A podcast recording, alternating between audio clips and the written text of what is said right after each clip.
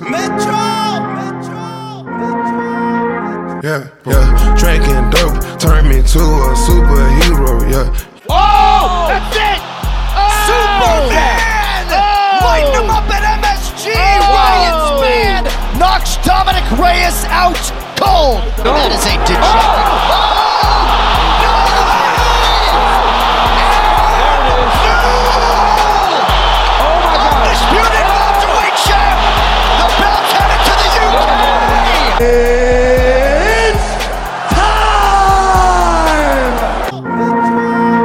Yeah. Les amis, l'UFC Paris, c'est dans. Quand on tourne évidemment cette interview, c'est dans deux semaines. On a énormément de choses à voir ensemble. On fera bien évidemment une preview complète et un débrief complet comme vous en avez l'habitude. Mais là, place aux interviews. On a décidé de passer à la troisième vitesse cette année et d'essayer de se faire plaisir, d'aller à la rencontre des acteurs euh, du milieu. Et en l'occurrence, euh, aujourd'hui dans ce podcast, ben, c'est l'architecte, l'homme de l'ombre de sa championne Manon Fiorot, véritable staccanoviste du MMA, passionné par la discipline. Je suis sûr qu'il en a très envie d'en découdre à l'accord Arena de, de Bercy pour atteindre lui aussi, d'une certaine manière, les sommets du MMA mondial.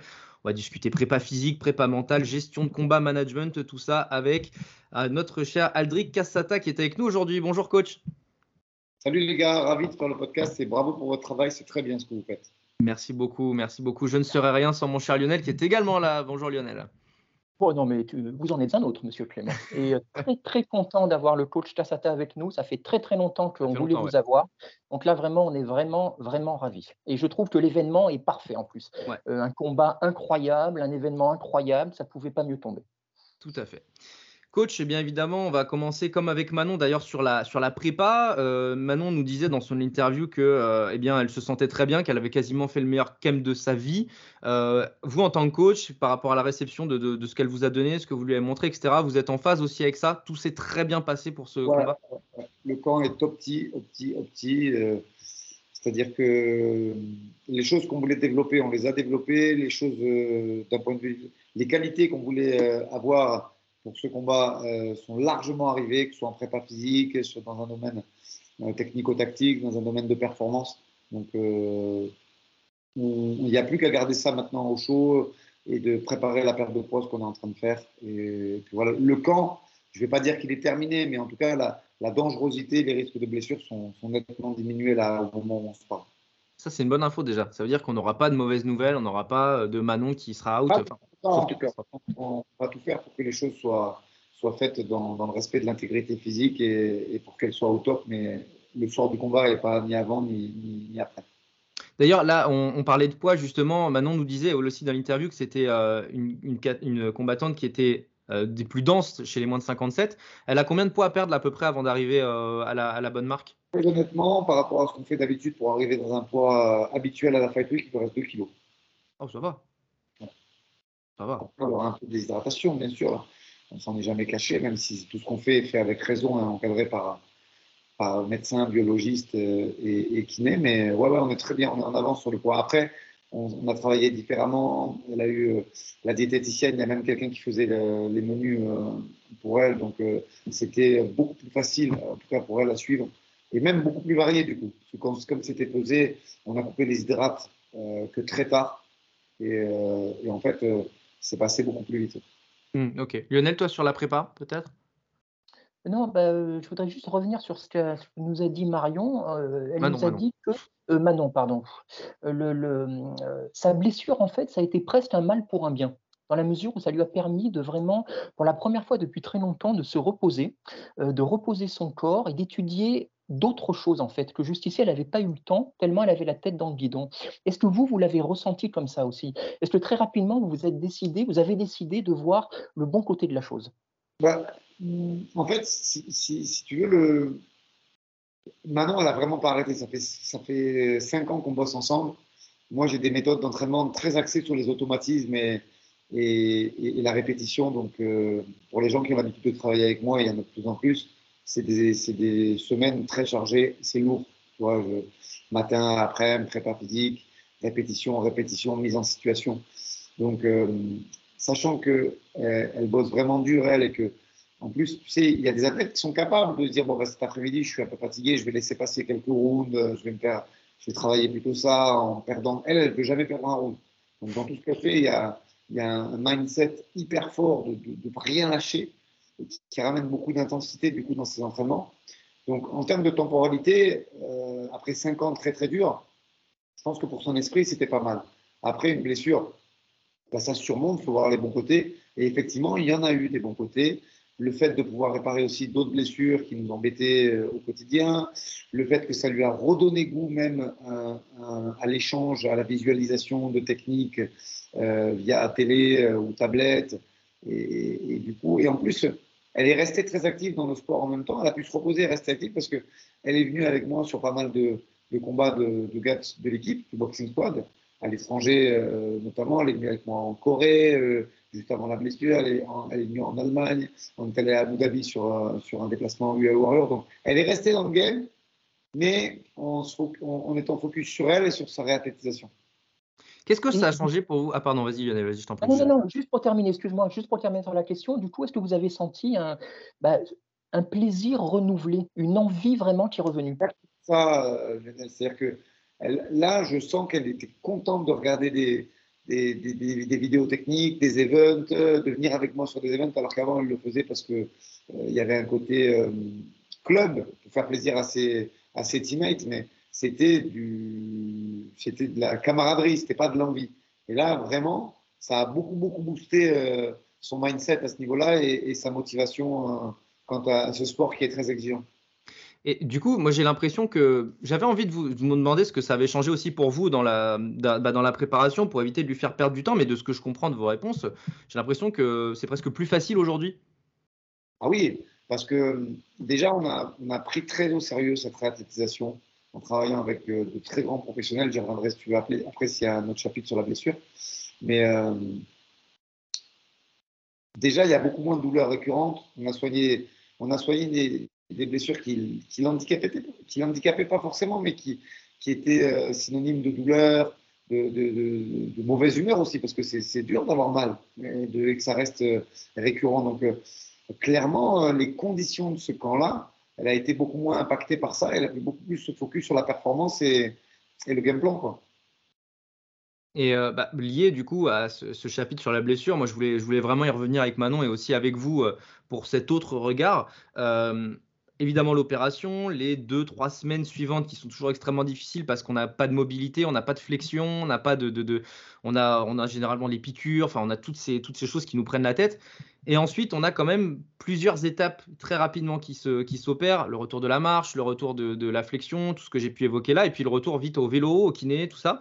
Euh, comment vous, ça a aussi changé votre approche euh, de coaching en fait? Parce que finalement, ben, on peut pas travailler, je, je, pose la question comment, mais on peut pas travailler les low kicks avant un certain temps quand même. Donc, euh, qu'est-ce que ça a changé aussi pour vous, cette approche-là? On a vraiment consacré ce temps à ça réate en, sous-traitant déjà. je vois qu'il y a un travail de recherche qui a été fait de, votre part au niveau des étapes. C'est exactement ça. Je me suis fait les croiser aussi. Hein. Pour ça. Mais euh, on va dire que déjà, si les gens qui, sont, qui prennent en charge, qui sont en charge de ça, c'est euh, Bertrand Sonricoté, le chirurgien qui opère les footballeurs, les, pas mal de joueurs de la NBA, Zlatan, pour ne pas le nommer, et que derrière, il y a une équipe avec euh, l'ancien kiné de, de, de l'OGC Nice, euh, M. Boulon, et avec Alexandre Delal, le préparateur physique de l'Olympique Lyonnais de l'OGC qui gère la Réat, elle est déjà, euh, elle est déjà bien orientée. Parallèlement à ça, on a réussi à avoir des équipements et un savoir, genre une anecdote, enfin un exemple, plutôt, il n'y a pas dans toutes les villes un, tapis de course altergé qui permet de, courir en apesanteur. Maintenant, elle, a pu reprendre la course beaucoup plus tôt grâce à ça. Donc, euh, on est à Nice, mais on commence à avoir une structure, que ce soit de blessure, de gestion de la blessure et des traumatismes qui est importante.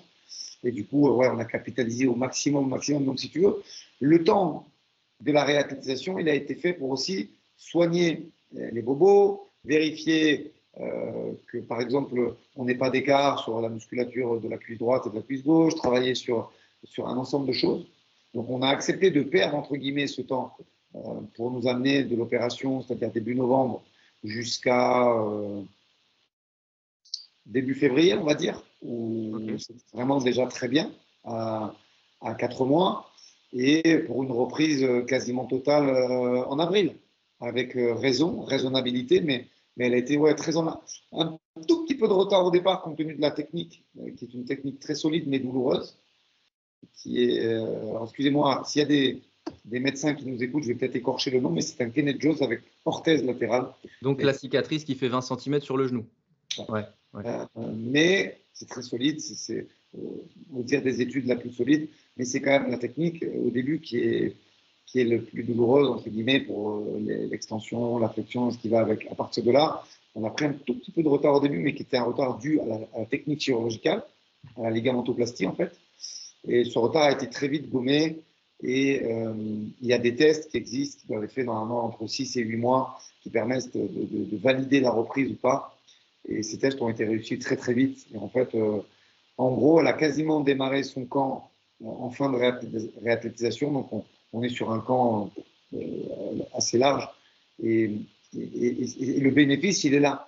Il est qu'il y a une recharge psychique et en plus, elle a redémarré sans aucune appréhension et avec euh, un genou gauche qui ne faisait plus mal non plus et avec un équilibre euh, au niveau volume musculaire parfait et identique alors qu'on avait des petits écarts pouvant aller jusqu'à un centimètre et demi et qu'on nous regardait si on n'avait pas eu cette période de repos. Mmh, tout à fait. Vous aviez déjà connu ça en tant que coach, vous, euh, une, quelqu'un du team qui a une longue blessure comme ça appréhendée Ouais, on est pas mal. On n'a pas été épargné. Euh, en même temps qu'elle, elle a son teammate Ilya Giroud qui a été opéré une semaine avant des croisés.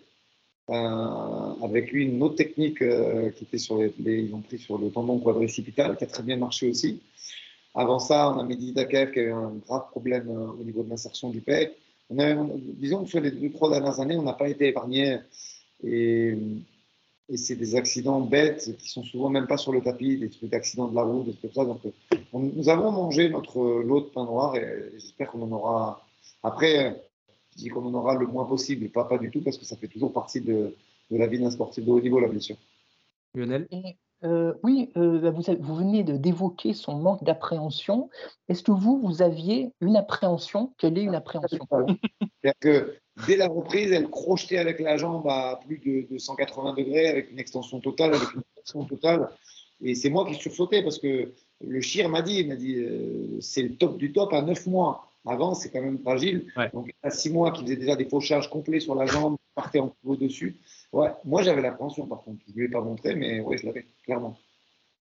Et, ça, et d'ailleurs, ça me fait penser à autre chose. Ça me fait penser aussi à ce rapport de confiance que vous avez tous les deux maintenant. Parce que euh, si vous étiez un nouveau coach pour elle ou qu'il n'y avait pas ce lien que vous aviez construit depuis cinq ans maintenant, il y aurait peut-être eu justement, je ne vais pas dire des tensions, mais je veux dire des discussions qui auraient peut-être été euh, contre-productives pour elle ou pour vous. La relation de confiance fait que le training com s'est très bien passé parce que vous, vous n'avez pas montré ça aussi franchement, là-dessus. Euh, j'ai des. tu me demandes mon point faible en, tant qu'entraîneur, je vais te dire ça en fait. Euh, mes gars, pour qu'on travaille efficacement, il faut qu'ils aient confiance en moi. C'est-à-dire que s'il n'y a pas, alors que normalement il ne devrait pas, tu vois, s'il était vraiment un, professionnel parfait, il ne devrait pas y avoir besoin d'affect dans, mes choix et dans, mes, dans mon investissement. Mais malheureusement, euh, ben, comme tout homme, j'ai des, j'ai des défauts. Et en fait, euh, je ne travaille pas avec quelqu'un s'il n'y a pas une confiance totale, mais mutuelle en fait. Moi, il faut que je croie au, projet, et lui, il faut qu'il adhère euh, et qu'il ait confiance en moi. Et, et, et si ce n'est pas le cas, je n'arrive pas à travailler. Euh, je ne sais pas faire. je vois que Lionel veut parler, il a levé la main comme si on était à l'école. mais parce que Là, si vous me permettez, là, ça me fait penser, dans nos podcasts, on aime beaucoup, Clément et moi, on est fans hardcore de boxe, de l'histoire de la boxe, et on cite souvent des anecdotes de boxe. Et là, ce que vous dites me fait penser à une citation de Eddie Fouch, qui était l'entraîneur de Joe Frazier notamment, et qui avait une fois déclaré, il disait un entraîneur doit aimer son boxeur comme son fils. Parce que sinon, il risque de, l'envoyer au combat pour de l'argent, de le blesser, c'est pas bien. Et lui avait besoin de ce lien quasi filial, quasi paternel avec avec ses combattants c'est pour ça que c'est un métier que je ne ferai pas euh, longtemps encore. Je me suis fixé une dizaine d'années, pas plus, parce qu'en fait, euh, il y a trop de pression pour moi. Il y a beaucoup trop d'affect quand mes gars combattent. Maintenant, je commence à en avoir une bonne douzaine. Et tous les gars que j'entraîne tous les jours, euh, garçons et filles, bien sûr, quand je dis gars, c'est dans le sens général, gars anglais, quoi. Il y a de l'affect. Et, et, voilà, on grandit ensemble. Mais s'il n'y avait pas ça, s'il n'y a pas ce rapport de confiance, qu'ils n'ont pas confiance en mon jugement et qu'ils savent que je suis là pour euh, veiller sur eux, entre guillemets, dans la performance. Bien sûr, je ne m'immisce pas. Il y en a certains à qui j'ai une intervention même dans la vie privée, entre guillemets, mais Mais voilà, s'il n'y a pas ça, je n'arrive pas à travailler en confiance. Il faut que, il faut qu'on se fasse confiance et que, et que l'entente soit cordiale et qu'il y ait de l'affect en plus au milieu. Sinon, je ne suis, pas, je suis pas à 100%. J'imagine même pas sur une Fight Week ce que ça doit donner du coup en termes émotionnels parce que déjà pour une combattante, enfin pour Manon et pour tous les combattants de manière générale, c'est chaud à appréhender. Pour l'énergie que ça prend aussi, les sollicitations médiatiques, signer les posters, euh, faire des photos avant, nan, tout ça, la peser, tout ça. Mais de ce que je comprends, j'ai l'impression que pour vous aussi, ça doit être assez. Euh, on, doit on doit avoir envie d'être au samedi soir, mais comme jamais. quoi. Confidence spéciale Café Crème. Euh, oh. Le seul petit malaise que j'ai fait dans ma vie, je l'ai fait je l'ai fait à Columbus euh, après le combat de Manon contre Maya. Tu vois, ils sont tous allés manger une pizza après. Impossible de sortir de la chambre. Dis, moi, je, si vous êtes gentil, vous me la ramenez après la pizza, mais je vais regarder la suite de l'UFC sur la télé et je ne sortirai pas euh, festoyer avec vous. Parce que la redescente a été au final plus dense que le, la montée. Ouais, tu sais, je m'investis vraiment beaucoup. Vraiment, euh, euh tous les, les c'est ces fighters qui m'aident et qui apportent de la bonne énergie. Et, et, et l'un va pas sans l'autre. S'il n'y a pas ce, cet amour, entre guillemets, et cette envie de performer ensemble, il peut y avoir des mauvaises ondes sur le papier parce que tu en as un qui est à l'UFC et qui viendra signer un des plus gros contrats français pour lui combattre. pendant que le collègue, des fois, il peut un peu galérer. Donc, il faut qu'il y ait cette envie de tirer l'équipe vers le haut et qu'on travaille ensemble et que tout le monde veuille du bien pour tout le monde. Et ça, pour le faire, euh, bah, tu peux pas déjà le faire avec une équipe trop grosse. C'est pour ça que les, la structure, bah, elle me convient très bien avec une dizaine de fighters. Et il faut qu'il y ait euh, cette envie collective, cette confiance, cette passion, entre guillemets, commune. Et, du coup, ça oblige à, choisir parce que tu as toujours des mecs qui n'ont pas les, mêmes intentions, qui n'ont pas les mêmes. Euh, et du coup, la redescente, elle est hyper difficile, que ce soit euh, quand tout va bien. Et c'est vrai qu'en ce moment, autant j'ai parlé de, de pain noir précédemment en disant qu'on avait eu des blessures, autant par contre, d'un point de vue résultat, on a fait une année 2022 euh, exceptionnelle. On, est en train de faire une année 2023 exceptionnelle aussi. Euh, je veux dire, euh, on gagne 80% du temps. Mais après, moi, j'ai la raison, et je sais que ça ne durera pas tout le temps, et que quoi qu'il arrive, sur des carrières, il y aura des revers, j'espère le moins possible, et ça n'empêchera pas de. la méthode ne sera pas à changer, c'est juste que sur ce soir-là, il y aura un truc qui ne s'est pas bien passé, mais, mais pour le moment, oui, que ce soit les Elias Diroun, Axel Sola, Virgil Hogan, Manon Furo, Medita Kaev, ça, performe partout, sur toutes les, sur toutes les orgas mondiales. Ça avance très bien et, et, et puis voilà, et puis ça me fait plaisir de les voir se développer comme ça. Mais, mais pour que cette homogénéité se passe, oui, il y a un affect. Euh, et du coup, moi, je, chaque combat qui se passe, il y a, il y a vraiment de, beaucoup d'émotions et beaucoup de, de, de, difficultés à redescendre derrière, euh, quel que soit le résultat. Quel que soit le résultat. Je pense, Lionel, c'est le moment parfait pour poser ta question sur euh, le fait que la salle soit à Nice. C'est une très bonne question qui dont il m'a parlé euh, hier ou avant-hier et je me suis dit, putain, elle est très bonne ta question. Je t'en prie, je te teasais là. J'étais, euh, Non, non, mais on commence à être un vieux couple parce que c'est exactement ce que je pensais. Tu vois, on commence à avoir les réflexes. Euh, par rapport à tout ce que vous venez de dire, est-ce que justement le fait que votre salle ne soit pas à Paris, en Ile-de-France, mais délocalisée, ça vous permet justement de garder euh, un côté un peu, le côté familial dont vous parlez et que vous voulez justement conserver, d'être à l'écart des pressions? On a l'impression que vous faites votre, votre tambouille un peu entre vous et que ça vous réussit complètement. Je ne pense pas que ce soit le Peut-être que le fait qu'on soit à Nice le facilite, c'est pas faux, j'ai jamais pensé. Après, euh, alors forcément, comme vous l'avez remarqué, messieurs, nous ne sommes pas dans le monde des bisounours, on ne peut pas tous s'aimer pareil. sinon, puis on aurait l'air con à se balader avec un cœur sur le ventre. Mais euh, après, pour être plus sérieux, je pense sincèrement euh, n'avoir de problème avec personne dans ce milieu, être en, rapport cordiaux. Alors, bien évidemment, tout le monde n'est pas mon ami. Il y a des gens que j'ai plaisir à avoir au téléphone dans ce milieu du MMA français et d'autres euh, qui sont plus formels, plus, des rapports de travail, quoi. Mais, euh, mais, mais, c'est surtout ça. Moi, je ne fais pas de drama. J'aime bien. J'ai une grande gueule et je, et, je vais plus m'embrouiller pour mes athlètes, en fait, quand je vois la dédication et l'intensité qu'ils mettent dans, dans, Pas pour me faire plaisir, hein, c'est eux qui performent, mais dans leur carrière. Et du coup, effectivement, de temps en temps, la critique me va très bien si elle est constructive et respectueuse. Donc, mais, mais, euh, mais pour revenir à ta question initiale, je, pense que ouais, la localité peut jouer, mais c'est surtout que, que voilà, on, est en bon terme avec tout le monde. Il y a pas mal de, d'athlètes qui viennent, qui sont reçus comme si c'était mes athlètes quand ils viennent s'entraîner chez nous. Et, et ça se passe jusqu'ici très bien. Et, je pense que même si on grossit, il y aura peut-être un tout petit peu moins, et encore que, hein, pense que ce, je dit, moi, tant que c'est moi qui suis aux commandes, j'ai besoin, moi, de ce rapport un peu familial.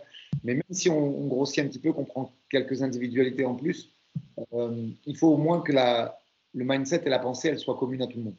Hmm, est-ce que, euh, si tu permets Clément, juste pour terminer sur le sujet, est-ce que vous avez alors nous on a l'impression, mais de l'extérieur, on a un regard extérieur bien sûr, mais euh, de l'extérieur, est-ce que vous avez vous, de l'intérieur plutôt, conscience d'être, de faire quelque chose justement à rebours des gens.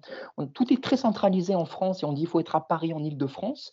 Vous, vous montrez à tout le monde qu'en province, loin de tout, vous avez des athlètes, bah, vous amenez votre athlète tout en haut de l'UFC au sommet mondial. Est-ce que vous pensez être du coup un modèle même possible pour d'autres clubs dans le futur? Je pense que je ne sais pas si je suis un modèle, mais je pense que j'ai réussi à amener, euh, de par mon vécu et de par mon passé, une, vision euh, différente en fait de ce qui se fait déjà. Je m'en suis jamais caché. Moi, j'ai toujours eu beaucoup d'admiration sur la structure professionnelle des clubs de football. C'est euh, le, sport majeur dans le monde.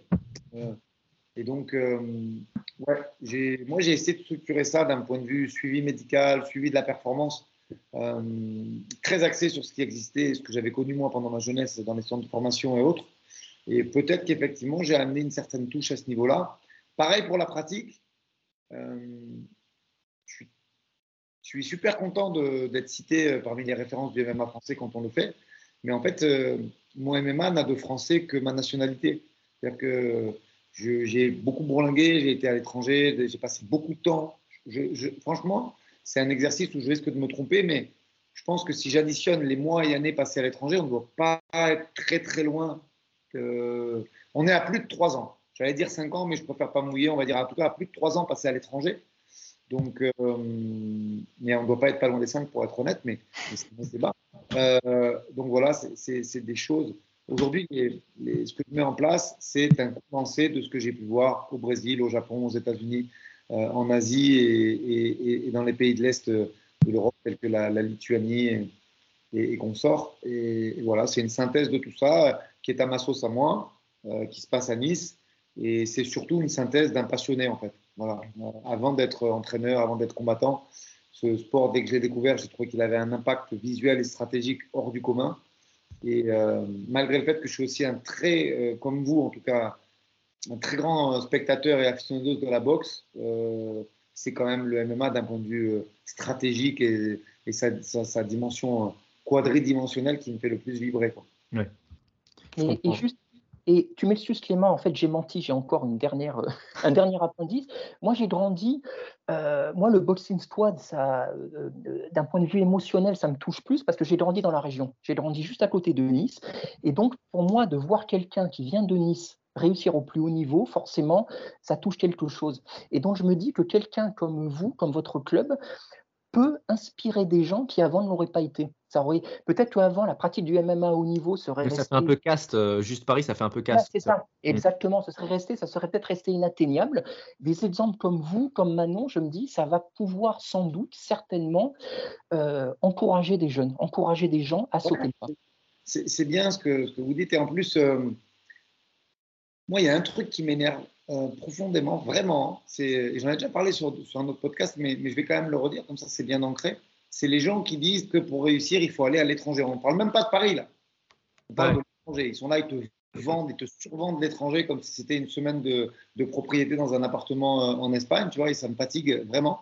Et, hum, et, je trouve assez important de signaler que sur cette UFC Paris dont nous parlons et que nous tisons, ben, je je suis intimement persuadé et quasiment sûr et certain à 100% qu'il n'y a aucun Français qui s'entraîne à l'étranger.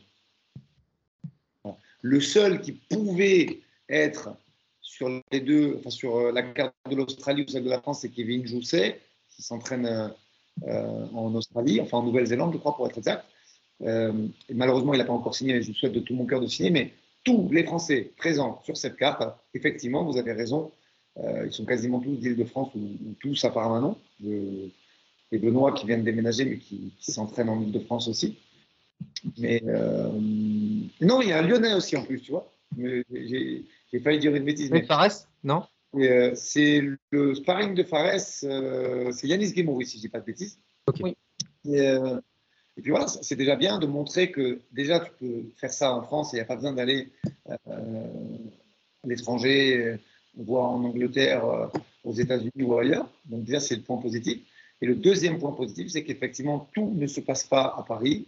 On est largement capable d'avoir un seuil de compétences et de, haut niveau aussi à Nice et on n'a pas fini de le prouver. Parce que là, là, il y a quand même des gens qui peuvent penser que c'est un accident, que c'est parce que maintenant. Non, non, on va bien euh, éclaircir cette question et je pense que euh, l'année prochaine, on se reparlera à la même date et qu'il y en aura d'autres qui auront signé dans la Big League. On l'espère, on l'espère, on l'espère. Mais par contre, c'est vrai que autant sur les combattants, il n'y a pas la nécessité, autant j'ai l'impression que vous et d'autres coachs euh, qu'on a, pu, qu'on a pu écouter sur d'autres interviews, etc., s'enrichissent beaucoup en partant. on, a, voilà, on, avait, on avait Michel Gillot hier qui était avec nous pour la, la preview de l'UFC 292, qui est un préparateur physique, donc c'est pas, pas du coaching pur et dur, mais quand même, qui a bourlingué. Euh, je crois que Daniel Warin aussi a beaucoup voyagé. Je crois qu'il a été beaucoup au Brésil. Euh, c'est aussi une force que vous avez aussi de vous enrichir aussi de ce que le MMA mondial a proposé. Donc il y a, un distinguo, j'ai l'impression. Bah, c'était aussi par choix. Moi, je te parle de ça. Euh, ma passion pour le MMA, a débuté dans les années 2000. j'ai commencé à, penser à transmettre un petit peu mon, maigre savoir aux alentours de 2010, 2000, euh, 2013 plutôt. À partir de là, euh, ben, il n'y avait pas énormément de choix, il n'y avait pas de club. J'aime bien mon acolyte qui coach maintenant avec moi, Christophe Midou, il a une, expression que j'aime beaucoup, il dit en ce temps-là. Mais, quand tu écoutes parler, tu dis, mais putain, on dirait qu'on a 75 ans, mais c'est pas tout à fait faux. Je vais, je vais citer Christophe avec plaisir. En ce temps-là, ben, il n'y avait pas de club de MMA, il n'y avait même pas de MMA, il y avait, il y avait du Kempo, il y avait du, du Shidokan, il y avait du Pancras qui commençait à arriver par les événements de, de, de, Hatch euh, d'un côté de la France et d'Adrien Caillol d'Ikaïdito euh, dans le sud de la France sur Marseille. Et voilà, le MMA été réduit à sa plus euh, juste expression avec des pseudo-galas de Pancras, de Kempo, et, on avait un savoir-faire qui était effectivement pas inexistant, parce qu'il y avait des pionniers quand même, justement comme Christophe et comme d'autres, mais non, clairement, si tu voulais comprendre les schémas, euh, là où se dirigeait le sport, ce qui existait déjà, la lutte contre la cage, le cutting, le scramble et tout, c'était complètement pas en France que tu pouvais faire ça, c'était pas mm. possible. C'était dans les années 2000, 2005, tout ça, c'était des, des, mots complètement étrangers. Euh, et on sait même pas là, parce qu'on n'était même pas, on pensait même pas à ça. C'est-à-dire que le pratiquant français, que ce soit compétiteur, s'il n'avait pas d'expérience à l'étranger, ben on avait notre culture pugilistique de pied-point. On a déjà hein, la France, qui est un pays où le jiu-jitsu brésilien a émergé très tôt. Euh, de, 2000-2005, il y avait déjà des braises, euh, des Brésiliens qui, étaient en France pour monter des clubs. Donc, je pense qu'on était en avance là-dessus. Mais en termes d'MMA, il ne se passait rien. Les salles de lutte n'étaient absolument pas fréquentées. Et moi, quand je suis rentré dans une salle de lutte, on m'a dit Mais tu fais quoi comme sport euh, et, c'était une autre époque. Et je pense que à cette époque-là, tu ne pouvais pas construire un savoir uniquement en restant en France. Hmm. Euh, parce que le n'existait pas, tout simplement. Hmm. Aujourd'hui, aujourd'hui, un fighter de 35 ans qui se dit vas-y, je, veux me mettre dans la transmission et tout, je ne pense pas vraiment, à part pour sa culture personnelle, je ne pense pas qu'il ait besoin d'aller à l'étranger. Ok, ouais, d'accord, ok. Je, vois l'évolution des choses au, fil du temps. Il faut dire que jusqu'à ouais, euh, plutôt euh, la, dernière décennie, c'était encore beaucoup le pied-point avec l'influence de, le banner et la boxe, euh, purement parce que jusqu'à jusqu'à la fin de l'ère Mormec, on était encore énormément dans la boxe en France. Hein. On parle, on parle, mais, mais le MMA, c'est devenu mainstream quand? Moi, j'ai envie de dire presque il y a quelques mois. Hein. Ouais, c'est hier, hein, c'est clair. Ouais, clair. La légalisation, c'est 2020. Et quand c'est légalisé, il y avait le Covid au milieu. Donc, euh, moi, je pense que le sport il est devenu mainstream euh, peut-être en 2022, quoi, et encore. Et encore, c'est même cette année que, que ça booste vraiment. Donc, euh, donc bah, oui, effectivement, dans les années 2000, c'était compliqué de, se construire une bibliothèque de savoir euh, sur le continent. Et c'est pas une critique que de dire ça. Non, non, bah c'est la suite logique, c'est l'avancement des choses et c'est tout à fait normal. Parlons du combat à venir. Ça y est, rentrons un peu dans cette UFC Paris, si vous le voulez bien, avec euh, donc la concrétisation de, combattre à Paris pour Manon. Elle n'était pas là l'année dernière, on s'en rappelle. Euh, moi, j'ai envie que vous nous racontiez un peu pourquoi Rose, parce que Lionel le disait très bien, c'est le même lui qui, a, mis le doigt là-dessus quand, on en a parlé. Euh, ça fait des mois maintenant que vous évoquez le nom de Rose Namayunas dans le combat. C'était Valentina ou elle, en fait. C'était le title shot ou c'était Rose. Euh, voilà, je, vais vous laisser nous, justifier un peu ce choix-là. On, le comprend en substance, hein, mais. Euh, super question parce qu'en fait, on était en train de parler de la réathlée et de la suite, et en fait, d'un point de vue temporalité, on est exactement sur ça. maintenant, elle a pris pas mal de claques émotionnelles pendant sa, sa réhab, sa réathlétisation pour être exact, puisqu'il s'est passé des faits. Le premier fait, c'est Valentina qui ignore la blessure de Manon et son opération et qui la nomme, je crois que c'était au, Fighter Only Award, si je dis pas de bêtises. Euh, et dans une interview, elle dit ben voilà, la, prétendante à ma ceinture, c'est Manon Furo. Et Manon, ça lui a fait euh, pas mal, mais elle a été touchée de ça parce que c'est kiffant d'être reconnue par, par euh, la championne la plus dominante de l'histoire de cette KT, mais tu peux pas relever le challenge. Et il faut laisser Alexa Grasso passer. Donc ça, c'était le premier fait. Quelques semaines après, c'est-à-dire que le combat de Shevchenko et Grasso qui a eu lieu quelques mois après n'est même pas fait. Et, l'UFC, euh, par je ne sais quel euh, euh, hasard, a oublié, en tout cas ce matchmaker-là, il oublie que maintenant elle est blessée, qu'on a refusé Grasso, et il nous propose Rose. Ok. C'est une idée qui ne vient pas de nous du tout au départ, mais qui a germé et compte tenu de ce qui s'est passé après, c'est-à-dire que Valentina a perdu sa ceinture, et compte tenu de la domination qu'elle a eue sur la KT, il était absolument normal qu'elle ait droit à une revanche. Il faut, pas, faut donner à César ce qui lui revient. Donc, euh, en sachant cette donnée que la KT allait être embouteillée pendant quelques mois, ben, on s'est dit, ben, c'est intéressant de faire un fight. Euh, euh c'est même pas un money fight, hein. c'est un, un fight qui permet à Manon d'évoluer dans sa reconnaissance en termes de pound for pound, en termes de GOAT, un petit peu de futur GOAT de la catégorie. Et, ce combat-là était bien. Et ça permettait également de, rester à son niveau de compétence et pas de donner. Euh, il y a un combat Blankfield-Santos qui devait être fait, qui n'a pas été fait pour des raisons de, de pull-out de Santos. Ben, qu'elle fasse ce combat. Elles sont troisième et quatrième. Et, celle qui est derrière la ceinture, c'est Manon. Donc euh, voilà, d'un point de vue sportif, bah, la troisième et la quatrième s'affrontent. C'est comme ça que ça doit se passer et pas autrement dans un classement, parce que les places, elles ne sont pas faites de façon aléatoire. Et d'un autre côté, maintenant, a un combat qui permet d'avancer sur le classement pound for pound, puisque Rose est mieux classée que Manon sur ce classement. C'est un combat qui permet de stepper à très haut niveau, parce que c'est quand même une championne euh, dominante, qui est quand même, euh, même si le combat d'Esparza n'a pas été euh, une réussite, derrière, il y a quand même Johanna, euh, dont je dirais j'ai de chèques, mais excusez-moi pour les, les, les, gens polonais d'origine. On a tous notre manière de le dire, hein, je crois. Et euh, Zhang qu'elle a battu par deux fois. Donc euh, ça reste une immense championne. Ça reste un combat extrêmement intéressant à préparer. Et euh, c'est un combat logique pour nous, en tout cas, puisque la première et la deuxième, enfin, la nouvelle championne redonne une chance à l'ancienne. La troisième et la quatrième s'affrontent. À partir de là, maintenant, elle ne fait pas un combat pour reculer avec la troisième ou la quatrième, elle fait un combat pour asseoir sa position de challengeuse. Et derrière, ce combat va, c'est pas s'il est gagné avec la manière, ce combat va être gagné avec la manière. Et la ceinture ne sera qu'une euh, évidence, en tout cas après cette performance. Lionel? Euh, du coup, d'un point de vue, euh, donc là, voilà, on a compris, d'un point de vue, vous parliez, voilà, vous disiez, c'est pas vraiment un money fight. Moi, j'ai envie de dire, c'est un fight, c'est un, un glamour fight, j'ai envie de dire. Parce que Rose, c'est clairement, euh, bah, avec Amanda Nunes, c'est maintenant que la combattante la plus connue à l'UFC, la plus reconnue même. Maintenant que Nunes est partie, bah, c'est peut-être la plus médiatique aux États-Unis, on a envie de dire. effectivement, c'est Clément qui disait fort justement, dans le podcast qu'on avait fait quand le combat a été annoncé, que affronter Rose, ça va euh, comme vous venez de le dire, Manon, elle revient à la première place dans les conversations. D'un point de vue médiatique et en plus d'un point de vue sportif, parce qu'il y a la crédibilité de Rose en tant que combattant.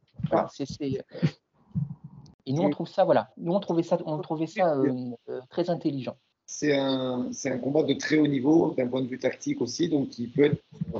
Euh, puisque ce qui fait la différence à, à ce niveau-là, quand on est sur les sommets mondiaux et qu'on est sur une ceinture, c'est le fight IQ. Donc c'est hyper intéressant. Alors effectivement, c'est une 52 qui monte à 57. Donc là, petit avantage pour nous, il ne faut pas se le cacher d'un point de vue physique. Mais euh, c'est une fille qui a déjà fait des ceintures et qui a un fight IQ très développé. C'est-à-dire que tu regardes son combat contre Zhang, elle en fait le minimum pour gagner, mais ça passe. Euh, pour moi, elle est moins forte. Sur le deuxième combat, elle est beaucoup moins forte que Willing, mais il y a tellement de, de, science dans sa façon d'appréhender les rounds que, euh, que ça passe. Et c'est intéressant de combattre face à un, stratège comme ça aussi.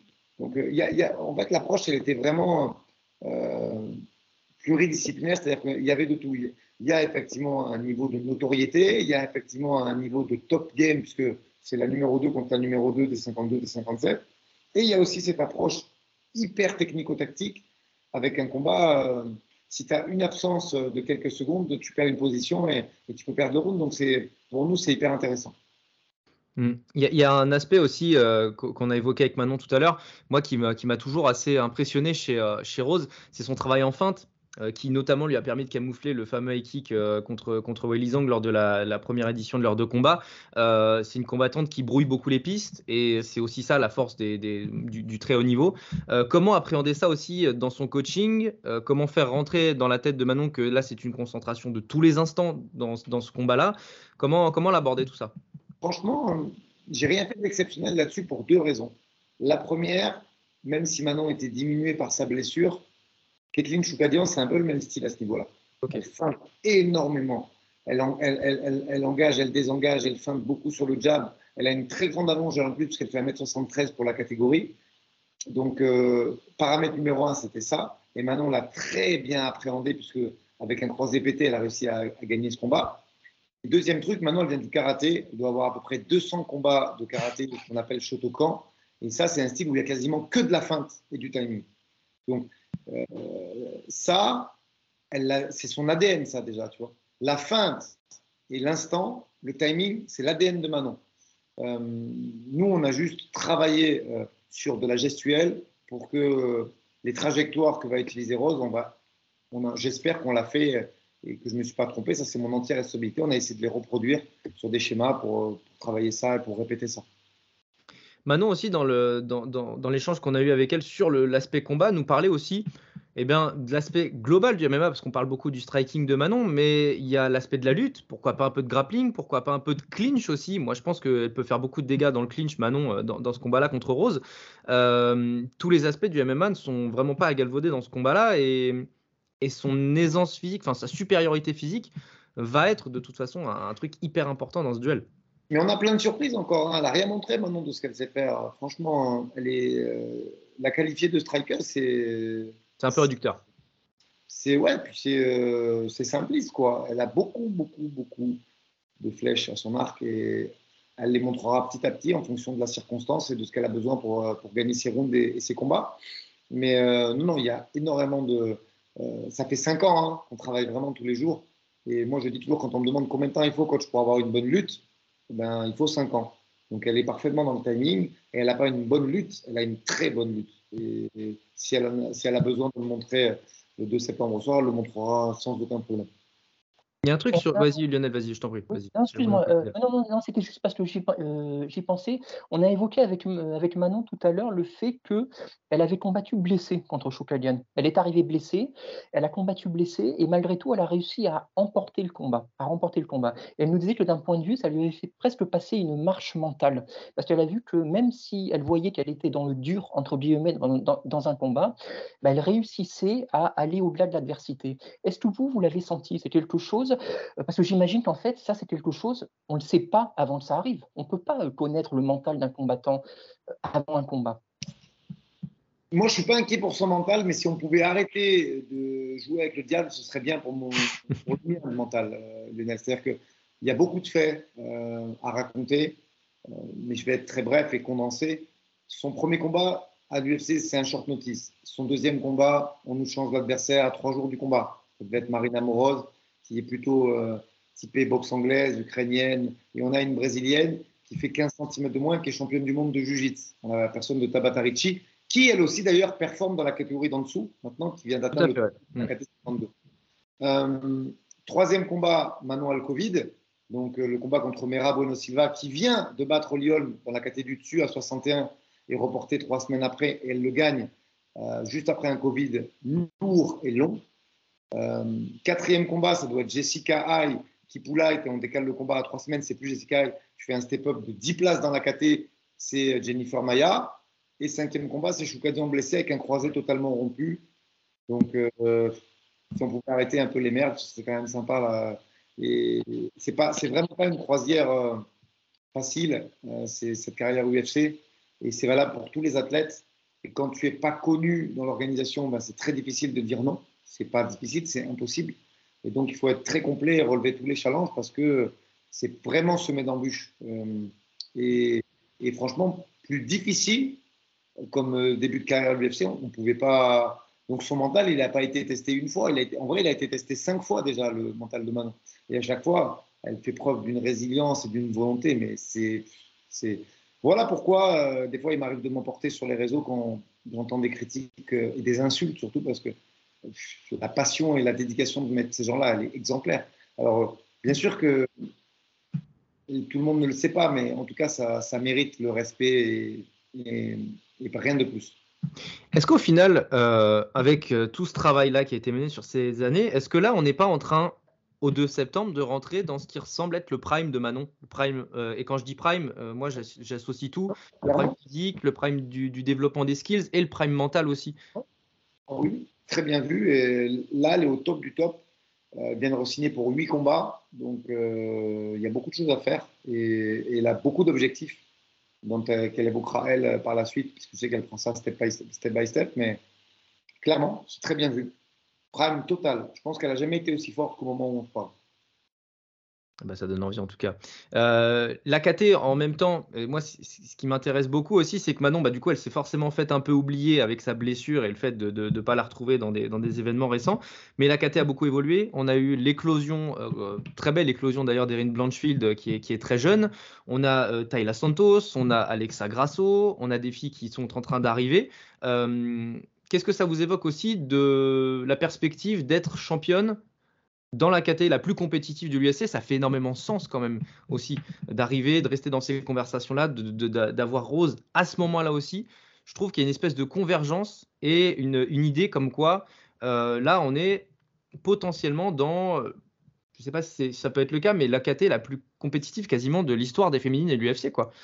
C'est beau. Franchement, euh, ce c'est pas une question de fierté, hein, mais depuis le départ et qu'elle est amateur et qu'on travaille sur les d'abord les les, mondes, les championnats du monde IMAF.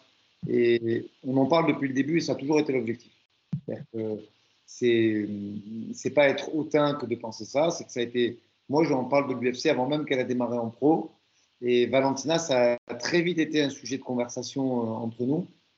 Hum, parce qu'en fait, le potentiel qu'a Manon, il était révélé déjà bien avant. Donc, euh, c'est la, en fait, c'est la suite logique d'une carrière intelligente et de sa part et que j'essaye d'encadrer le mieux possible. Voilà, ce que c'est. Mais, vraiment, c'est, maintenant, c'est pas quelqu'un qui vient de se révéler depuis le départ et cette télé-réalité euh, en, Afrique du Sud après ses championnats du monde IMAF et, son aventure à l'UE Warrior où, où, elle fait trois combats et elle finit tout le monde. Euh, il y a un potentiel, euh, c'est une folie quoi. Donc c'est juste, il y a des gens qui sont doués mais qui se perdent parce que les années passent et le travail n'est pas au rendez-vous. Et c'est juste qu'elle, ce don, elle l'a gardé, elle l'a cultivé, elle l'a amélioré. Et puis, elle, c'est une travailleuse, quoi, c'est tout. C'est qu'elle bosse 20 euh, heures par semaine là-dessus. Et, tant, qu'elle n'aura pas atteint cet objectif et qu'elle a cette passion, elle lâchera rien du tout. Hmm. Puis dans ce MMA moderne, il y a quelque chose, en tout cas, que si, je, si je comprends bien, Manon, c'est une combattante qui, c'est une expression qu'on aime bien donner, c'est quelqu'un qui a l'odeur du sang aussi, qui a le feeling, qui a la sensation de pouvoir faire le coup dur. Est-ce que dans le MMA moderne, c'est quasiment primordial pour passer les derniers steps. Euh, vous le confirmez ça elle a, elle a ce truc en plus euh, sur le. Déjà, pour que l'UFC, parce que c'est un sport, mais c'est aussi un entertainment et c'est aussi du business. Et déjà, pour que, avoir les faveurs de l'UFC, il faut euh, faire du spectacle, euh, avoir envie de finir les combats, être capable de les finir. Maintenant, on a deux KO, chez, les flyweight, garçon ou fille, c'est deux KO sur cinq combats. Et en recontextualisant ce que je vous disais précédemment, le Covid, la blessure. D'ailleurs, je ne sais pas si elle vous l'a dit, mais ce qui a été le plus traumatisant pour Manon, c'est que les gens soient désinformés. Et là, je vais mettre même pas un petit tacle, un gros tacle à, la scène MMA journalistique française, puisqu'on est, on est bien d'accord que pour une info soit relayée aux États-Unis, il faut que celle-ci soit effective. C'est-à-dire que c'est le média français qui sort l'info et elle est relayée. Et la blessure de Manon n'a jamais été relayée. Et du coup, les gens, ils sont restés sur une performance en demi-teinte, alors que c'est pour moi une, formidable performance. De battre le numéro 1 mondial blessé avec un croisé pété, c'est une performance d'exception. Et ce qui a fait le plus souffrir Manon, après ça, c'est justement que personne ne soit informé de sa blessure, qu'elle elle tombe dans un oubli, mais, mais qui n'est pas un oubli, c'est normal, tu combats pas, le MMA, c'est la culture de l'instant. Euh, vous en parlez précédemment, euh, le focus s'est fait sur Blankfield et Santos n'a pas combattu, elle est déjà oubliée. Et aujourd'hui, elles vont s'affronter. La plupart des, que je vais appeler des casuals, mais ce n'est pas péjoratif, mais des gens qui s'arrêtent à cette culture de l'instant sont, sont persuadés que Blankfield va éclater Santos. Alors que Santos, c'est la fille qui a mis le plus en difficulté euh, Valentina avant qu'elle perde contre, contre Grasso. Donc voilà, ce sport, on le sait, c'est la culture de l'instant, mais hum, je pense que si l'info de la blessure de Manon avait été relayée suffisamment, ça aurait été plus doux euh, pour elle, euh, et parce que les gens auraient pris ça en compte avant de, de juger qu'une performance allait moindre que ce que Manon réserve d'habitude. Lionel, peut-être? J'en ai quasiment terminé là pour le coup. Oui, non, moi ça me fait penser à travers euh, tout ce que vous dites. Euh, est-ce que vous avez senti, parce que moi je le sens sur les réseaux sociaux, un essor J'ai l'impression que Manon euh, est un modèle pour les combattantes féminines. J'ai l'impression qu'il y a beaucoup plus de filles qui veulent se mettre, qui osent se mettre au MMA, parce que vraiment elle fait office de figure de pro. Et ça c'est quelque chose, j'ai l'impression que c'était beaucoup moins le cas avant. Est-ce que vous le ressentez? Mmh je ressens qu'il y a, en tout cas quand j'invite des guests à nous rejoindre sur le camp d'entraînement de Manon, j'ai des réponses positives euh, à quasiment 100% de mes demandes. Donc je sens que euh, les gens ont envie de savoir en tout cas comment ils s'entraînent et quelle, est sa recette quoi, d'entraînement.